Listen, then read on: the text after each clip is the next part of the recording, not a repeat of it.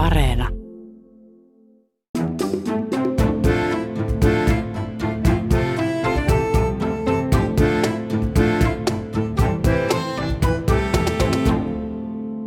Tervetuloa Riku Siivosen täydelliseen elämään. Tässä ohjelmassa olen pohtinut sitä, miksi viimeisten vuosien, vuosikymmenen, ehkä parinkymmenen vuoden aikana meille on syntynyt hyvinvointikulttuuri. Siis se, jossa media ja erilaiset gurut tarjoilevat meille neuvoja ja laitteita siihen, miten nukkuisimme, söisimme, urheilisimme, olisimme paremmin. Kysehän on siis siitä, että yhteiskunnallisen vaurauden mahdollistama pidentyvä elinikä on saanut meidät tavoittelemaan myös parempaa elämänlaatua ja hyvinvointikulttuuri. Se lupaa täyttää tämän elämämme aukon. Samaan aikaan ihmisten hyvinvointi on alettu nähdä yksilöiden omissa käsissä olevana vastuuna ja tehtävänä. Tietoverkoissa mukaan astuvat erilaiset palvelujaan tarjoavat terveys- ja hyvinvointitaiteilijat, jotka lupautuvat mentoreiksemme elämämme kipukohdissa.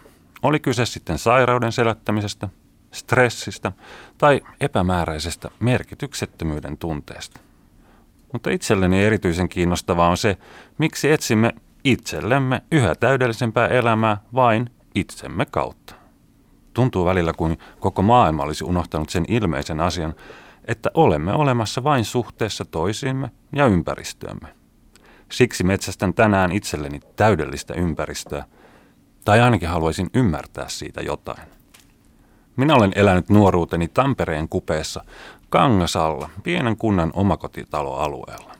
Elettiin 80-lukua, jolloin huoltosuhteetkin olivat vielä kunnollisia – veronmaksajia riitti, hyvinvointivaltio kasvoi ja meidänkin pienen asuinalueemme sisällä olivat neuvolat, kaupat, lähikoulut, hammaslääkärit, kaikki kävelymatkan päässä. Se oli, jos ei ajatella kodin sisäisiä satunnaisia tapahtumia, niin melkoinen onnella. Sitten elämä vei ja ajauduin ikäväkseni lopulta Helsinkiin. Helsinki oli tamperilaiselle iso ja kylmä kaupunki. Hahmoton kokonaisuus, jossa takeruin nopeasti hyvin urautuneisiin ympäristöihin. Oli koti, vaihtuvat työpaikat ja muutama kuppila, joissa juopottelin ystävien kanssa. Kaupunki oli siinä ympärillä, tavoittamattomana ja muuttumattomana tilana. Oma kokemukseni on, että elän niin paljon pääni sisällä, että elinympäristöni on tietyllä tapaa aivan merkityksetön. En pyöräile, en tee kävelyretkiä. Välillä on aivan sama jopa se, paistaako pihalla aurinko vai ei. Siltä minusta tuntuu. Tai tuntui. Sitten isäni kuoli ja hänen pientilansa jäi minulle. Se on kolmen tunnin päästä Helsingistä ja aloin yhtäkkiä oivaltaa, että ympäristöllä ehkä onkin ihmisen hyvinvointia tukevia puolia. Omalla tontilla kävely isäntänä, oman talon kunnostaminen, pihan kasvien ja satunnaisten eläinten seurailu. Sehän rauhoitti sykettä. Mutta vaikka aloin ymmärtää asuinympäristön merkityksen ihmiselle – en alkanut hinguta maalle asumaan, mutta myös kaupunki jäi edelleen etäiseksi. Pari ystäväni on erityisen kiinnostuneita kaupunkisuunnittelusta, ja monet kavereistani ovat mukana lisää kaupunkia Helsinkiin Facebook-ryhmässä. En ymmärrä siitä yhtään mitään. Mitä se oikein tarkoittaa? Ymmärtääkseni monet haluaisivat Helsingistä Berliinin, jossa tuntuu olevan elämää ja kirpputoria ja kuppiloita ja tapahtumia ja ikuinen pöhisevä kesä.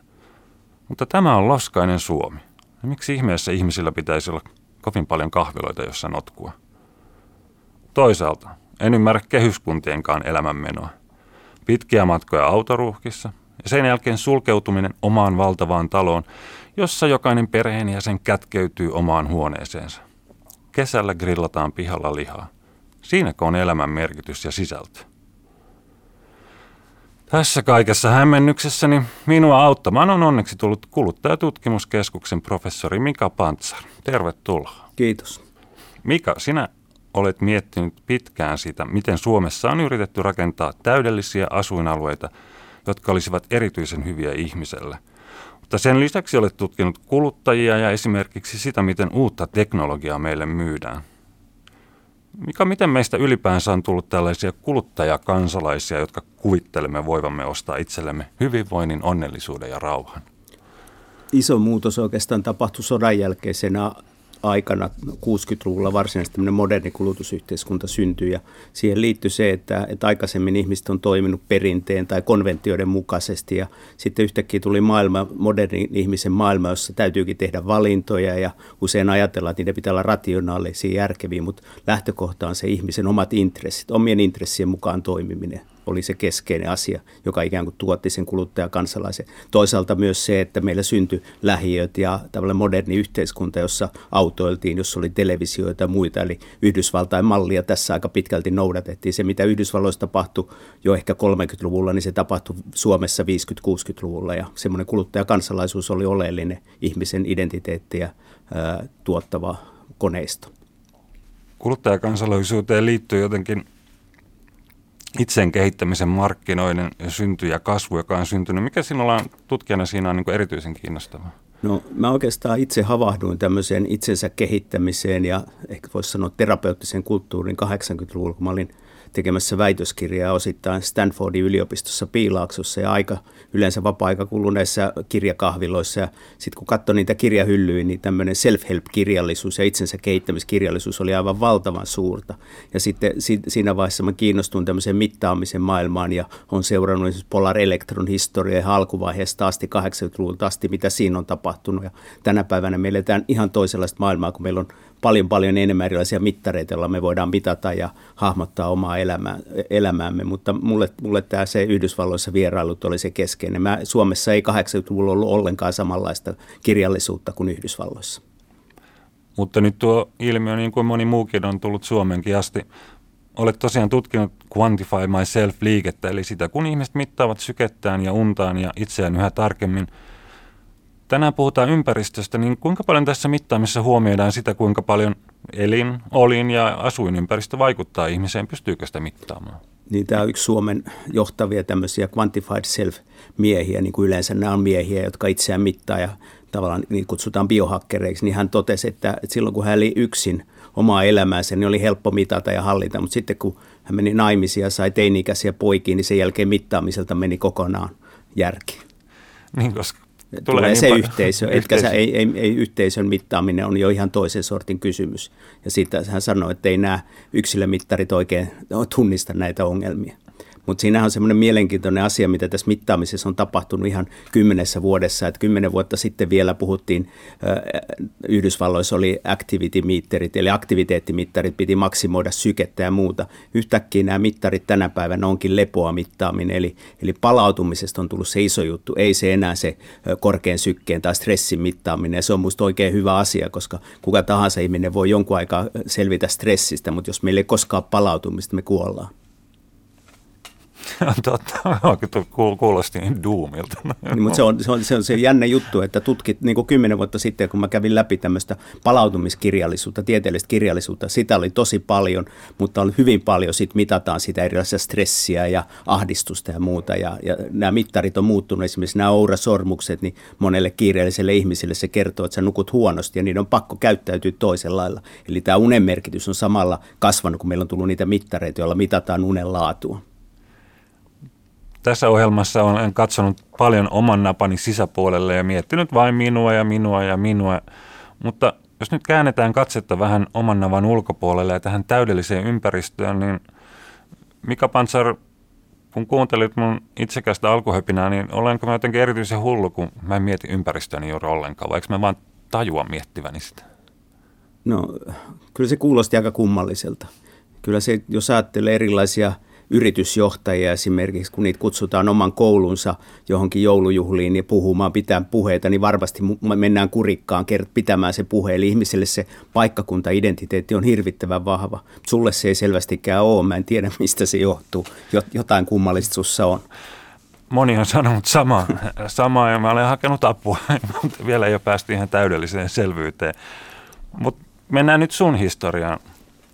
Sä olet kasvanut Tapiolassa ja myös tutkinut Tapiolaa. Se on siis Espoon ja Helsingin rajalla sijaitseva asuinalue. Tapiolaan tiivistyy isoja virtauksia siitä, miten suomalaista on yritetty kasvattaa kaupunkisuunnittelun avulla hyviä kansalaisia. Mika Pantsar, millaisia ajatuksia Tapiolaa alun perin lähdettiin suunnittelemaan? No se voi oikeastaan sanoa, että se historia tulee tuonne 1900-luvun alkupuolelle, jossa kehittyy tämä puutarhakaupunki-ideologia ja esimerkiksi Eliel Saarinen, Munkkiniemi Haaga-suunnitelma tätä vuonna 1915. Hän mainitsi Ebenezer Howardin, joka oli tämä suuri guru. Eli se tuli Suomeen ajatus tämmöistä puutarhakaupunkiajattelusta jo oikeastaan 1900-luvun alkupuolella. Siihen liittyy vahvasti tämmöinen asuntoreformi-idea, jossa, jossa ajateltiin, että ihmiset ei vaan rakenna taloja, vaan talon rakentaa ihmisiä, kaupungit rakentaa ihmisiä. Se oli esimerkiksi Käpylän rakentaminen rakentamisessa oli hyvin pitkälti tässä taustalla. Ja, ja sitten toisen maailmansodan jälkeen oli, oli pula asunnoista, valtava pula asunnoista ja oli valtava huoli myös väestön lisääntymisestä ja lapsista erityisesti, miten, miten me saadaan lapsia tänne lisää. Ja Tapiola oli tavallaan tämmöinen lapsien kylä, vaikka sitä kutsuttiin puutarhakaupungiksi, niin oikeasti ne puutarhan kasvit oli me lapset, eli minä olen asunut siellä ja ei se aina ole kiva olla tota, noin, seurata sitten, miten, miten puutarhuri rikkaruohoja poistaa ja muuta tämmöistä. Niin kuin mä itse koin sen silloin sellaisena, mutta tänä päivänä kun katsoo sitä historiaa, mä oon käynyt asuntosäätiöhistoriaa läpi tai arkistoja, Tapiolan lämmöarkistoja, niin kyllä se on niin kuin hatunnoston arvoinen juttu, että, että oikeasti haluttiin ihanneyhteiskuntaa tehdä. Sehän oli tavallaan hirveän naivi ajatus, mutta valtava julkisuus Yhdysvalloissa lehdistössä kerrottiin suomalaisesta uudesta alueesta, jossa esimerkiksi on nuoriso-ongelma enää ollenkaan, se on ratkaistu. Amerikan arkkitehtiliitto palkitsi Tapiolla maailman ensimmäisen alueen, jossa nuoriso-ongelmaa ei ole. Mä itse asuin siellä ja mä tiedän, että kyllä se ongelma oli, mutta oli annettu ohje esimerkiksi huoltomiehille, että ei kerro mistään ilkivallasta, siitä ei saanut puhua julkisuudessa. Että ainoa, joka saattoi puhua nuoriso-ongelmasta julkisuudessa, oli kirkkoherra Samuel Lehtonen. Kukaan muu ei siitä puhunut, mutta se julkisuus, mikä se sai maailmalta, että esimerkiksi Reader's Digestissa valituspaloissa oli juttu Model City, malli, malli tota, noin kaupunki. Eli siinä oli vahva usko semmoista ja siinä oli muutaman ihmisen vahva visio siitä, että halutaan rakentaa parempaa yhteiskuntaa, erityisesti lahden, lasten ehdoilla. Las, lapset olisi erityisen kiinnostuksen kohde.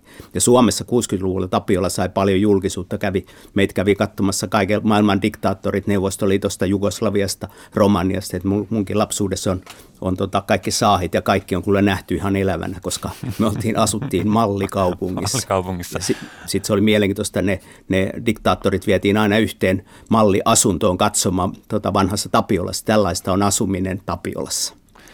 Mitkä ne keinot oli, millä niitä rikkaruohoja sitten yritettiin kitkeä ja lapsia kasvattaa? No se on ehkä vähän raasti sanottu, että, että rikkaruohoa yritettiin kitkeä, mutta valtavasti satsattiin harrastustoimintaa. Heti Tapiolla siis syntyi 53-50-luvun alkupuolella, niin niin, niin erilainen harrastustoiminta, partiotoiminta, urheiluseuroja, oli Tapiola Honka, Otso, oli valtavasti urheiluseuroja, oli autokerhoja, lennäkkikerhoja. Se oli, se oli tavallaan hyvin paternalistinen, haluttiin lapset aktiivisten harrastusten pariin. Mun oma lapsuus oli kyllä täyttä joutilaisuutta, että vertaa esimerkiksi luultavasti sunkin lapsuuteen, että sä oot joutunut ehkä keräämään mustikoita tai sieniä tai menemään joku pellolle, niin me ei, me ei tehty mitään sitä, mutta se ihan oli kuitenkin, että me kaikki lähdetään mukaan tähän ja tietysti koulut olisi erityinen. Siellä satsattiin paljon, oli kokeilukoulu ja pohjois yhteiskoulussa oli erityisesti satsattiin suulliseen esitystaitoon tai matematiikkaan. Tapiola yhteiskoulussa oli paljon kuoro, oli kuuluisa kuoro, oli urheilutoimintaa, oli jopa semmoisia aineita kuin konepiirustus, joka tänä päivänä tuntuu aika erikoiselta. Suomi oli kaupungistumassa ja Tapiola, sitä tavallaan pelättiin ja Tapiola yritettiin jotenkin se, oliko se niin vastaliike? Miten se Joo, sitä on hirveän vaikea tajuta, että jos katsoo 50-luvun lehtiä, esimerkiksi semmoista lehteä, jonka nimi jo kuulostaa aika hassulta kuin valtakunnan suunnittelu, niin erittäin kaupunkivihamielinen maailma erittäin, että kaupungissa kasvaa lapsi, jotka oppii nuorena polttamaan tupakkaa ja juomaan viinaa ja kaikkea. Vastapuolena on sitten tämmöinen ehkä niin kuin maaseutuidylli, jossa, jossa lapset nöyrästi toteuttaa semmoista kristillissivellistä oppia. Ja näin se itse asiassa oli, että maaseudun ja, ja myös sitten myöhemmin Tapiolla ero oli aika suuri siinä, että, että me, ei, me ei lähetty siihen mukaan siihen setien ja tätien kristillissivelliseen oppiin, vaan, vaan se, se myös ruokki semmoisen hyvin vahvan individualismin ja, ja muutoshalun. Mutta se kaupunkivihamielisyys silloin 50-luvulla, sitä on hirveän vaikea tänä päivänä tajuta, että Suomessa se oli erittäin keskeinen asia. Ja samaan aikaan kulutuskulttuuri alkoi ottaa ensi askelia myös Suomessa ja myös sitä pelättiin. Kyllä ja, ja siis Tapiolan isä voi sanoa Heikki von Hertzen, joka oli Väestöliiton toimitusjohtaja ennen kuin siirtyi, siirtyi asuntosäätiön johtoon ja, ja vastasi tavallaan koko sitä Tapiolan ehkä ideologisesta kokonaisuudesta, niin, niin, niin, niin hän, hän todella korosti vahvasti näitä, näitä että, että, että me ei pidä mennä muiden maiden perään ostamaan autoja ja kaiken maan turhakkeita, vaan meidän pitää rakentaa joku terve terve lapsuus ja terve elämä ja, ja siihen kuuluu, että, että Tapiolla ei ole nukkumalähiö, että siis terveyttä ei ole esimerkiksi television katsominen, vaan tervettä on osallistuminen esimerkiksi harrastustoimintaan ja monet vanhemmat oli politiikassa ja muussa mukana, että se oli hyvin, hyvin erityistä, että itse, itse niin kuin ajattelen, että, että kuinka laiskana sitä saa itse olla tänä päivänä verrattuna omiin vanhempiin, jotka osallistu politiikkaan tai johonkin toimintaan. Tänä päivänä on hyvin erilaista olla vanhempia. Sitten se tietysti silloin oli se, että Tapiolla oli niin, siellä oli niin paljon harrastuksia, että vanhempien tehtävä ei ollut kuskata lapsia, koska kaikki harrastukset oli lähellä jääkiekkoseurat oli lähellä, jalkapallo oli nappula liikaa, siellä oli paljon semmoista asiaa, jotka oli tehty. Samoin koulu oli lähellä, siellä oli periaatteessa semmoinen solurakenne, että kaikilla lapsilla kouluun saa olla enintään 300 metriä ja lähikauppaan saa olla enintään 300 metriä. Se oli tavallaan se infrastruktuuri. Sitten on Tapiolan keskusta, jossa oli, oli tota, terveysasemat ja muut. Vähän samanlainen kuin tämä sunkin nuoruutesi. Kaikki oli lähellä. Tapiola yksi taustajatus oli siis olla kulutushysteriaa vastaan ja rakentaa jotenkin terveempää elämää. Mutta miten kävikään nyt Tapiolla, jos kysytään helsinkiläiseltä, niin se on jonkinlaisen niin kuin menestyksen ja statuksen ja, ja kuluttamisen oikein kehto.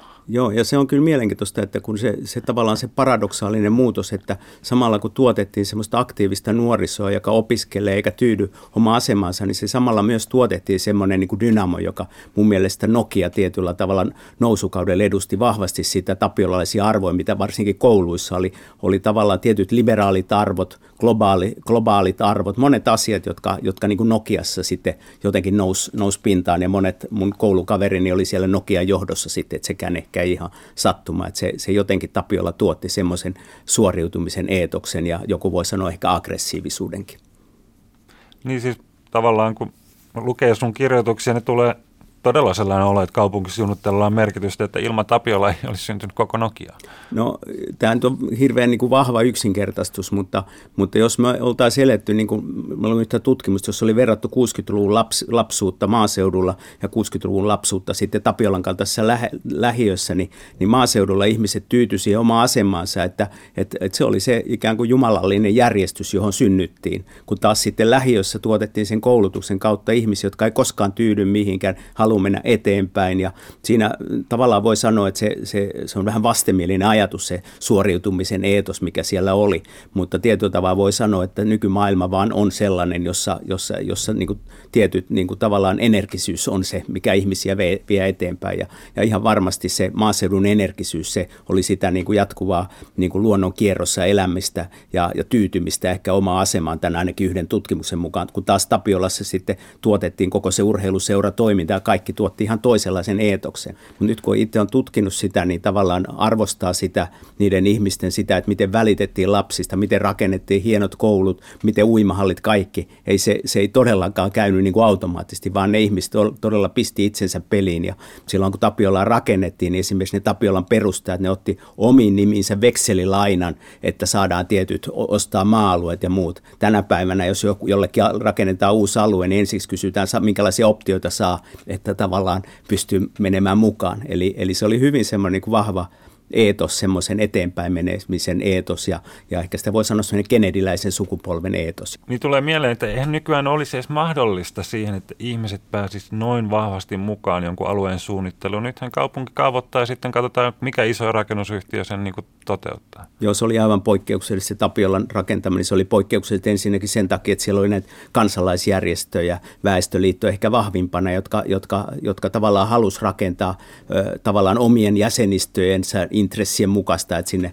sinne, sinne todella niin kuin näkyy vahvasti se, mutta se mikä siinä on mielenkiintoista, että siellä oli kaikkien eri alan asiantuntijat valtavasti. Siellä oli puutarha, parhaat puutarhasuunnittelijat, jotka kävi tutustumassa, miten Talin golfkentällä nurmikko kasvaa ja sitten kehitettiin suuret nurmikentät tai siellä oli omat, omat puutarhat, siellä oli kodin taloustieteilijöitä, jotka suunnitteli koteja, keskuspakastamoa, kaikkea tämmöisiä ajatuksia, jotka ei koskaan toteutunut. Sosiologia oli mukana, eli, eli monen tieteen alan ihmisiä oli sitä kehittämässä tässä. Ja se, mikä niin kuin ehkä tämän Heikki von Hertzenin mukaan ehkä kaato, miksi siitä tuli jotain muuta kuin se hyvä yhteiskunnallinen malli, oli se, että Arava-järjestelmästä luovuttiin. Arava oli perustettu 48, nimenomaan tukee lapsiperheiden asumista ja tavallaan asumisuraa. Niin sitten kun se loppui, niin asunnot muuttui vapaan, vapaan rahan asunnoiksi ja asuntojen hinnat nousi ja siinä sitten Tapiolasta hävisi ehkä se idea siitä, siitä mitä kutsuttiin poikkilleikkausyhteiskunnaksi, jossa, jossa oli ajatus, että kaikki, kaikki tota, noin yhteiskuntaluokat on siellä. Ja kyllä mä sanon, että, että niin kuin itse miettii omaa lapsuutta, niin ei me, ei me koskaan niin kuin noterattu meidän kavereiden vanhempien ammatteita tai taustaa. Ja mä luulen, että maaseudulla jossain Tampereen seudulla niin varmaan kaikki muisti, kuka, kenen sukulaiset oli punaisia ja valkoisia ollut silloin 60 vuotta aikaisemmin varmasti muisti, isä, isä syntyi Pispalassa ja oli kova halo, kun isä halusi mennä partioon ylipäänsä. Kyllä. Valkoisten. Tapiolassa, siis siinä on, Tapiolassa on kiinnostavaa se, että, että vaikka siellä haluttiin voimaannuttaa yksilöitä, niin perusidea oli kuitenkin tämä aika top-down, että, että haluttiin tehdä säällisiä kunnallista työväkeä, nuhteetonta nuorisoa, mutta oliko se tämmöistä oman aikansa wellness-kulttuuria? No olihan se, olihan se monella, monella lailla ja, ja niin kuin vahvasti paternalistista, holhoavaa kaikin puolin, mutta, mutta se ehkä niin kuin yllättävä ei ajettu seuraus, että se synnytti ikään kuin kapinaan sitä vastaan. Ja, ja niin kuin mielenkiintoista, että, että sitten kun tehtiin Tapiolasta elokuvia, sehän oli elokuvan tekijöille semmoinen paratiisi, koska sitä pystyi kritisoimaan. Se oli sitä nykyaikaa, jota kritisoitiin, niin kuin vihreä leski kuvattiin meidän takapihalla ja muuta, muuta jossa kuvattiin, että kaikki, kaikki Tapiolassa oli paljon kotiäitejä, niin kotiäidit sitten ajautuu lopulta huoriksi, koska, koska eihän, mitäs niillä on tekemistä muuta, eihän kotiäidillä ole tekemistä siellä, joka loukkasi mun äitiä hirveän vahvasti, mutta, mutta samoin Suomen arkkitehtiliitto piti 67 semmoisen kritiikkipalaveri seminaarin Dipolissa, mitä vikaa Tapiolassa on, että ne löydettiin paljon. Sosiologit löysivät tämmöisen ilmiön kuin onnellisuusloukku, että me oltiin loukussa, että me, me ei tajuttu, kuinka, kuinka onnettomia me ollaan, että meillä oli tämmöinen väärä tietoisuus ja muistan itse lapsena ihmetelleeni tätä puhetta, koska mä olin kuitenkin tietysti ylpeä, että mä seurasin alueen kasvulukuja, koko ajan kerrottiin montako asukasta on muuttanut lisää. Sitten tulee sosiologi, joka kertoo, että meillä eletään jossain onnellisuusloukussa ja musta se oli aika loukkaavaa ja mä oon yrittänyt jäljittää tämän puheen niin kuin taustoja, mutta sitä aika vaikea löytää. Mutta se oli 60-luvun sosiologialle ehkä, tai 70-luvun sosiologialle tyypillistä. Ajateltiin, että ihmisillä on väärä tietoisuus. Ja mä en lapsena en tunnistanut ainakaan tätä, enkä vieläkään tunnista kyllä kun kuuntelee nykyään tulevaisuustietoisten, ympäristötietoisten, sitrojen ja, ja muiden ajatuspajojen puhetta, niin siellä toistuu itse asiassa sama ajatus kuin näissä Tapiolan puutarha, puutarhakaupunki tausta-ajatuksissa, tämmöinen 15 minuutin kaupunki, joka olisi kuulemma minullekin paras paikka asua nykyään. Joo, siis Tapiolahan oli edistyksellinen esimerkiksi ympäristöajattelussa. Oli ajateltu, että tehdään kiertokulkutalous sinne, että tavallaan jätteiden kierrätystä, kaikkea. Se oli alkuvaiheessa hyvin vahvasti ruotsalainen tota noin, joku konsultti kertoi, että olisi hyvä rakentaa oma pieni ydinvoimalla, että me pärjättäisiin sillä.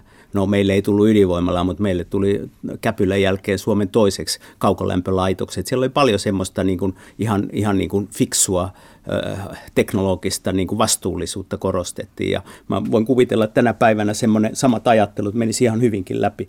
Mutta se, mikä siinä Tapiolassa ikään kuin petti, oli se, että ei tajuttu, että se asu, asumisto muuttuu, että ihmiset ikääntyy. Ja kun ikä, ihmiset ikääntyy, niiltä muuttaa lapset pois kotoa, sitten niillä on väljyyttä, siellä on paljon, paljon asuntoa, iso asunto, vähän asuntoja, vähän asukkaita, ja sitten ne vaatii ihan erityispalvelut. Enää se ö, tota, no, lähikauppa tai lähikoulu ei olekaan se juttu, ja sitten tavallaan Tapiola Tapiolla piti uusiksi keksiä, eli 89-luvulla koko tämä niin kuin Tapiolla, minä se tänä päivänä näyttäytyy, niin se täytyy miettiä uusiksi. Ja se, sen niin kuin muutoksen tunnistaminen, että ei kannata ajatella, että joku alue on valmis, koska sitten se ympäristö muuttuu. Ja Tapiolassa on tietysti se suurin pettymys suunnittelijoille, että, että, että autoilu lisääntyy ja oikeasti sinne ei syntynyt työpaikkoja. Yksi teollinen työ, työpaikka, Veilini Työssin tehdas, mutta sinne ei tullut niitä pääkonttoreita, joita ajateltiin Esson pääkonttorin piti tulla. Se, mikään ei toteutu, ne oikeasti ihmiset matkusti omilla autoillaan kaupunkiin, Helsinkiin töihin. Eli, eli se autoilu oli se varmaan suuri virhe ja se näkyy edelleenkin niin kuin parkkeerauksen vaikeutena, varsinkin se vanhossa osassa Tapiolaa, niin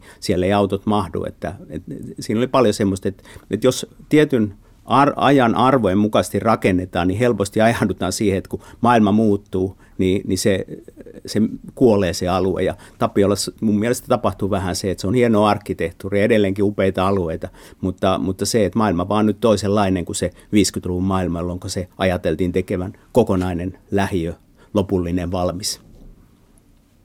Tulee mieleen, että kaupunkisuunnittelu ylipäänsä on aika vaikeaa tehdä ihmisille täydellisiä ympäristöjä, koska tämä muuttuu niin nopeasti. Kyllä, ja se on niin oikeastaan keskeinen tämmöinen ideologinen isä tässä Tapiolassa oli Levis Mumford, amerikkalainen arkkitehtuurikriitikko, joka, joka, joka kuvasi semmoista niin kuin maailmaa, ihanne maailmaa, semmoista maailmaa, jossa se on niin kuin tavallaan tämmöinen paratiisi, jossa ihmiset elää, mutta se pitää suunnitella kokonaisvaltaisesti. Levis Mumfordia sitten Yhdysvalloissa monet arkkitehtuuri-ihmiset kritisoi siitä, että se ei tajua, että alueet oikeastaan kehittyy hiljalleen palanen palasena eikä kokonaisuuksina. Ja se on varmaan se, mikä Tapiolankin oppii, että, että jos tehdään joku valmiiksi, niin siellä pitää olla myös mahdollisuus siihen, että se kyseenalaistetaan ja se uusiutuu. Tapiolas vähän kävi niin, että se kivetty liian valmiiksi ja sitten oli pakko tehdä, räjäyttää kaikki esimerkiksi Tapiolan keskustan talot ihan uusiksi. Tämä on Riku Siivosen täydellinen elämä ja vieraana professori Mika Pantsar. Tänään metsästämme siis täydellistä asuinympäristöä ja sitä on tietysti metsästetty jo pitkään. Me olemme puhuneet Tapiolasta, joka oli utooppinen yhteisöllinen projekti. Ja kyllähän kaikki tietää pohjimmiltaan, että ihminen on osa yhteisöä ja siksi eri aikoina on ollut hyvin monenlaisia ekoasumisyhteisö osuuskuntaviritelmiä. On Amerikan utooppisia suomalaisyhteisöjä viime vuosisadan alussa – on Israelin kipputseja, jossa Itä-Euroopan kaupungeista muuttaneita juutalaisia yritettiin voimaannuttaa paitsi sosiaalisesta sorrosta myös fyysisestä riutuneisuudesta, johon gettokaupunkielämä heidät oli ajanut. Sekä tietysti nykyäänkin erilaisia projekteja, joissa on esimerkiksi rakennettu omaa kerrostaloa yhteisöllistä senioriasumista varten. Näissä monissa on yritetty rikkoa kylmää finanssimaailman etua ajavaa kaupunkisuunnittelua, jossa rakennetaan vain neljöitä asumistarkoituksiin. Ja nykyään arkkitehdit miettivät paljonkin, miten erilaisia puolijulkisia ja julkisia tiloja rakennetaan asuinalueelle.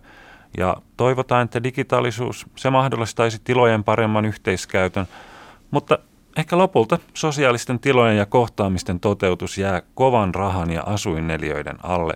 Professori Mika Pantsar, onko tämä jännite koskaan ratkaistavissa? No Tapiolassahan se näkyy, näkyy sillä, että tehtiin niitä kerhotiloja taloyhtiöihin ja melkein kaikki ne kerhotilat sitten tyhjeni lopulta. Eli, eli se kollektiivin, sen niin toiminnan tuottaminen ylhäältä päin niin kuin tuotettuna on todella vaikeaa ja se on tänä päivänäkin erittäin vaikeaa. Mutta kyllä mä itse, kun mä haastattelin Helsingin kaupunkisuunnitteluviraston ihmisiä muutama vuosi sitten, niin vähän ihmettelin, kun he totesivat, että, että alueelle ei voida etukäteen niin kuin miettiä, mihin kaupat tulee, eikä voida, niin kuin, että ikään kuin oli kädet nostettu ylös, että ei voisi ikään kuin ajatella sitä, niin jos jonnekin alueelle tota, suunnitellaan paljon asuntoja, niin kyllä sinne kannattaa myös suunnitella mahdollisuus kaupankäyntiin, eli, eli vaikkei yrityksiä voi pakottaa, se finanssilogiikka ei voi pakottaa, niin kyllä kyllä sitä voi jollain lailla edistää. Ja mä olin kyllä tosi ihmeissäni tästä lausunnosta, mutta se saattoi olla vain yksittäinen lausunto, että emme mahda markkinoille mitään. Markkinoille ei ehkä mahda mitään, mutta ei mahda myöskään ihmisille ja heidän tarpeille, jotka muuttuu koko ajan. Mä yritän miettiä, että minkälaista on nykyihmisen täydellinen asuinympäristö, kun ehkä tällaista kaupunkivaltavaa kahvila kivijalka-ihmistä ei kohta ole olemassa, kun nettimaailma on kiilannut väliin. Mika Panzer, mikä kaikki on muutoksessa suhteessa meidän asuinympäristöön? Nyt puutarhaharrastus, trendaa, kansallispuistot, lähiluonto, sisustus, muuttuuko kaikki? No tällä hetkellä ollaan esimerkiksi huolissaan Helsingin kaupungin tyhjentymistä, että siellä ei enää tapahdu mitään iltaisia mu- mu- muulloin. Ja on totta, että korona on tyhjentänyt kaupunkiin, mutta mä itse muutin 81 Helsingin keskustaan. Se oli aivan kuollut iltasi kesäsi siellä ei ollut ketään, juhannuksen ei ollut ketään. Se oli täysin kuollut. Ja sitten kun vertaa tätä päivää vaikka korona-aika, siellä on paljon kaikenlaista. Meillä on kaupunkipuistot on aktiivisessa käytössä, eli mä en millään usko, että ikään kuin tämä niin kuin kaupunki olisi nyt kuolemassa, vaikka on totta, että kivijalkakaupalla on vaikeuksia ja muuta. Enkä usko, että että digitaalisuus tuhoaa semmoista kaupunkitilaa tai sitä elämää, kaupunkilaista elämää. Että mä luulen pikemminkin, että digitalisaatio ja sitten nämä koronarajoitukset johtaa siihen, että semmoisen sosiaalisen kohtaamisen tai lähe, läheisyyden arvo vaan nousee, että me itse asiassa ollaan niin kuin näkemässä ta, niin kuin uudenlainen renesanssi sille kaikelle koskettelemiselle, ihmisten kohtaamiselle ja muille, kunhan vaan päästään näistä lockdowneista eroon. Mitä tutkimus tietää, mikä ihmisen asuinympäristössä on hänen hyvinvoinnille olennaista, tai mitä ihmiset vastaavat? No sitä on tutkittu ihmisten rakkaita paikkoja, on katso pyydetty maantieteilijät pyytää niin kuin kuvaamaan niitä, niin kyllähän ne on niin kuin puistot, ilman muuta, merenranta, erilaiset näky, näky, näky, näköalapaikat ja muut, kyllä ne on ihan hirveän tärkeitä.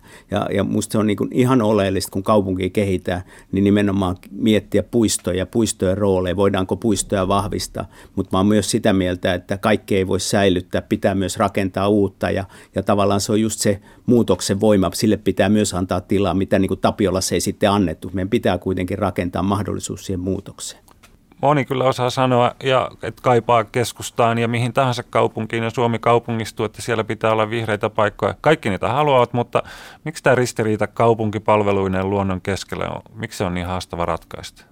No yksi asia, että raha, raha siinä nyt tavallaan ratkaisee.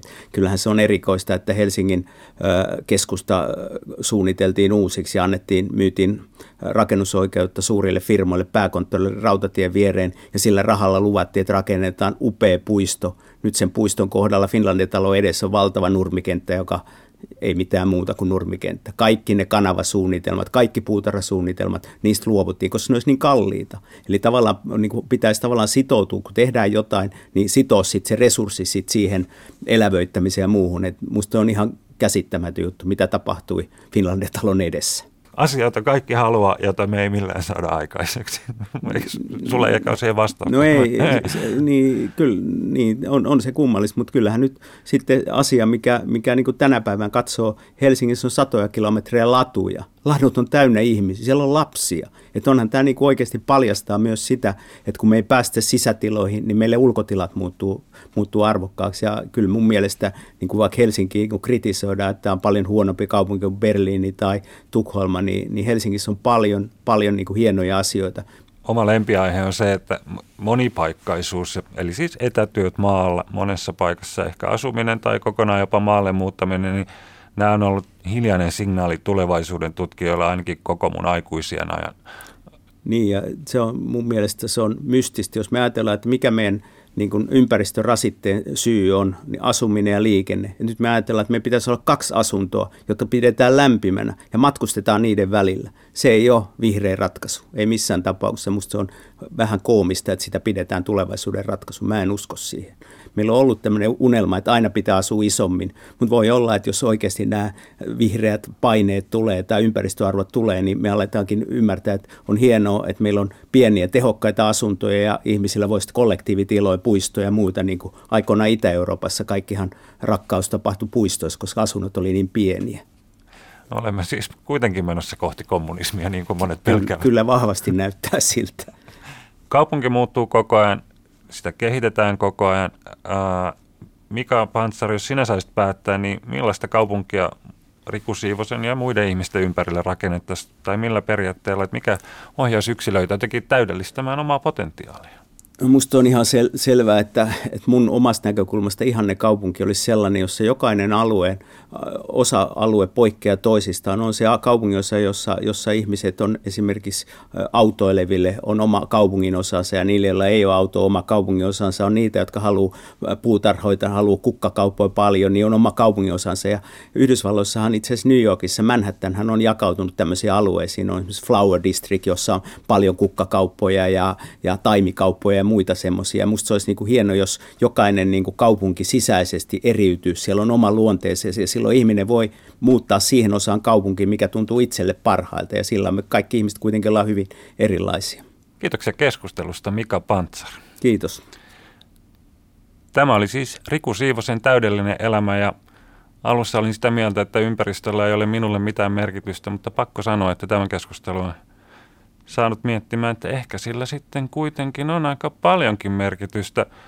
Tapiolalla on ollut Mika Pantsarin elämälle iso merkitys ja nyt kun oikein mietin, niin olen kyllä saanut aika turvallisen lapsuuden ja vaikka oma pääni onkin vähän kummallinen, niin minulla on kuitenkin ollut aika luottavainen usko elämään.